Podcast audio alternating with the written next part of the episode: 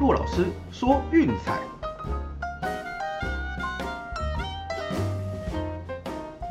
看球赛买运彩，老师教你前往拿白。大家好，我是骆老师，欢迎来到骆老师说运彩的节目。那昨天因为是移动日比赛比较少，那看一看也只有一场比较好的推荐所以我们的节目部分就休息一下啦。那这也是跟大家讲了，我们这是一跟四这种移动日，只要场次少就不定期公休，所以我就只发了一场 VIP 推荐。那先来回顾一下这两天的战绩吧。对，没错，虽然我们休息归休息，战绩回顾还是要做。我们不断做这样子的检讨回顾就是要从这当中了解，对我们哪些策略，找到哪些指标是正确的，还有哪些地方是需要修正、需要调整的。所以长期下来要赢要获利，我想这个动作是非常必要的。不管战绩怎么样，还是要过去面对检讨。好，那前天的免费推荐呢，我们推的是水手独赢。那这场比赛也确实啦，前面整个就咬住，落后3分被追平，那一直僵持到9局下半。Kelnick 那一支界外球差几公分就再见安打了。那最后变成界外，那10局上半气势就倒到红袜这一边。怎么打怎么找洞穿。最后是延长赛，红袜以9-4击败水手。这场真的比较可惜了点。那另外一场大分的部分呢，是太空人7-2击败游骑兵，刚好9分平盘啦。晚点有人下到8.5有赚就恭喜了，但是我们这边的战绩还是记平手。那至于另外一场的话，就是旧金山巨人6-9输给了教士，终止了最近的连胜。对，那这场也是比较可惜了点。一开局雷用就出状况，让教士先取得点，最后巨人只能在后面一路苦苦追赶，最后也很可惜没有逆转成功，对，最后就6-9败下阵来。那至于昨天的比赛呢，我们推荐的是太空人让2，那也确实就是一个大局懂奠定胜机，后面就是轻松愉快碾压过盘了，12-1大胜游骑兵。这场就是比较没有悬念的。那像这场比赛有一个比较重要的点，就是我们提到的 Otto 就是短期内连续面对同样的对手，确实第2次就露出了破绽。所以说我想这个东西是大家以后未来在找比赛挑对象的时候一个很好的参考基准点。基本上第一次还没遭过面，可能打起来会比较绑手绑脚的。短期内再遇到你一次我可能就不会放过你了。这个是蛮重要的一个资讯给大家做一个参考。好啦，那体育消息的部分呢，我今天看了一下，好像没有特别重要的所以我们今天这部分就 pass 一次，直接进入我们单场分析的重点。那我们今天节目当中要给大家带来推荐的比赛呢，是印第安人对洋基，先发投手是 Zach Plesac 对 Corey Kluber。Kluber 终于要回头面对老东家了，这也是转队之后第一次面对印第安人自己的前队友，来看看会擦出怎么样的火花吧。那首先我们先谈谈 Plesac。其实 Plesac 算是一个过盘率非常非常高的投手，整季的表现其实一直都不差。那我想他最大的优点就是挨轰率其实算蛮低的，平均大概就是6局左右才会被打一支全垒打。那你看他的近况其实也算是相当稳定啦。最近7次的先发球队战绩5胜2败，让分盘6胜1败。就像我们前面讲的，其实整季他受让过盘的几率是非常非常的高。那虽然这段期间自责分率 4.05 看起来OK， 但是会过盘就好了。基本上在印第安人这种重建中的球队，这样子的表现已经算是超水准了。而且最近3次先发0挨轰，这个是个非常非常好的一个指标。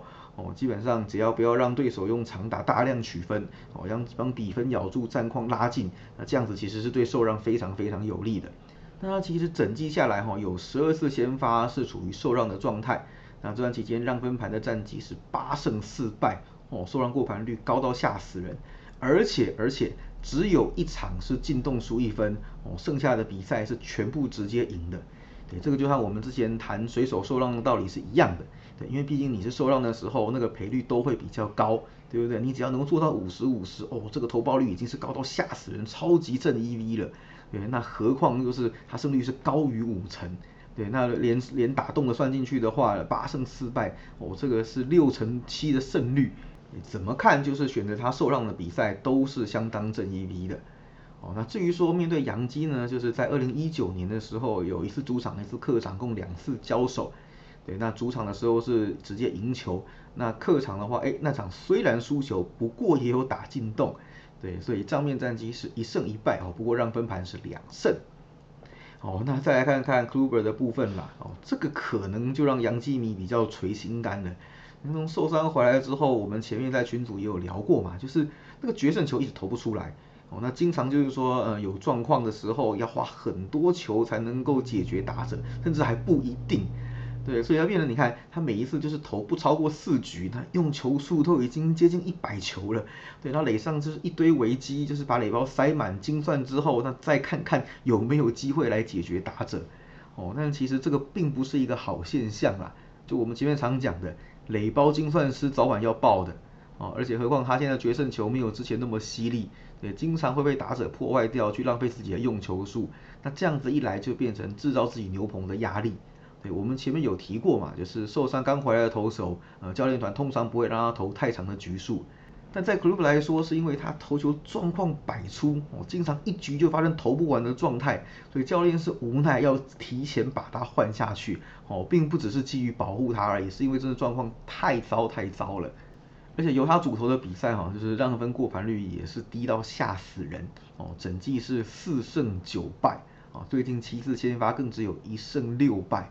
对，而且每次过盘都是刚好2比0，有2场是2比0过盘的。那以他现在的状况，真的不要想就是洋基能够轻松打爆碾过去了。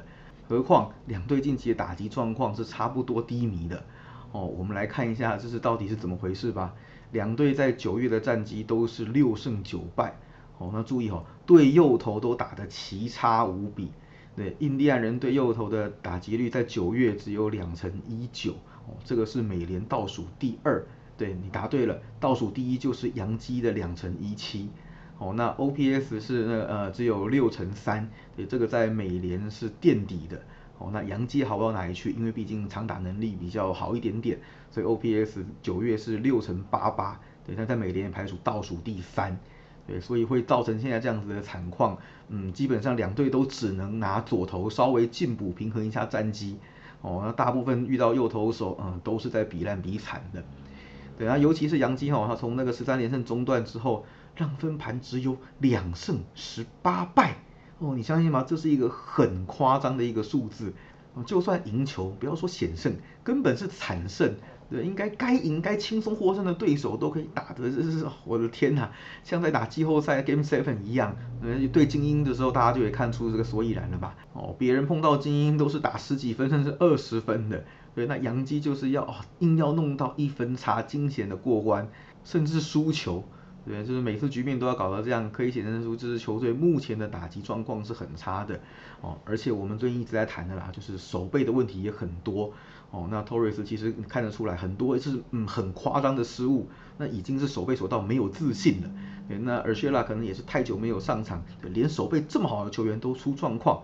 那 Sanchez 就更不用讲了，那捕手的那个接球，问题真的很严重。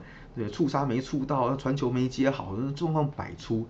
对，所以这个都是洋基为什么最近战绩会如此挣扎。那我也是说这个气势低迷的一个原因，用一个字来形容就是 sloppy， 对，松散散漫。对，所以那我想在这种状况，两队都是在比惨的。那恐怕啦，就是要赢也都是惨胜。而且呢，不要忘记了刚刚讲的，就是至少印第安这边有 Plesac 这种状况比较稳，过盘率比较高的投手在撑。那 Kluber 的状况实在是让人不敢恭维啦。而且不要忘记洋基是全美联打1分差比赛第2多的球队，仅次于水手。那水手基本上有打很多的比赛是受让就算了，洋基基本上90%多都是让分。也就是说呢，我们先不管战绩，只要打1分差就是受让过盘。这个1分差的比赛账面上26胜18败看起来还不错，但言下之意就是你这44场比赛基本上让分都是不过盘的。所以我想今天应该也是一样的状况，所以我们的推荐是印第安人受让 1.5。 好了，那以上就是今天的节目内容，希望大家会喜欢，别忘记订阅并分享我们的频道，给身边喜爱运动热爱运彩的朋友一起看球赛聊运彩，同时也别忘记到我们的粉丝团去按个赞哦。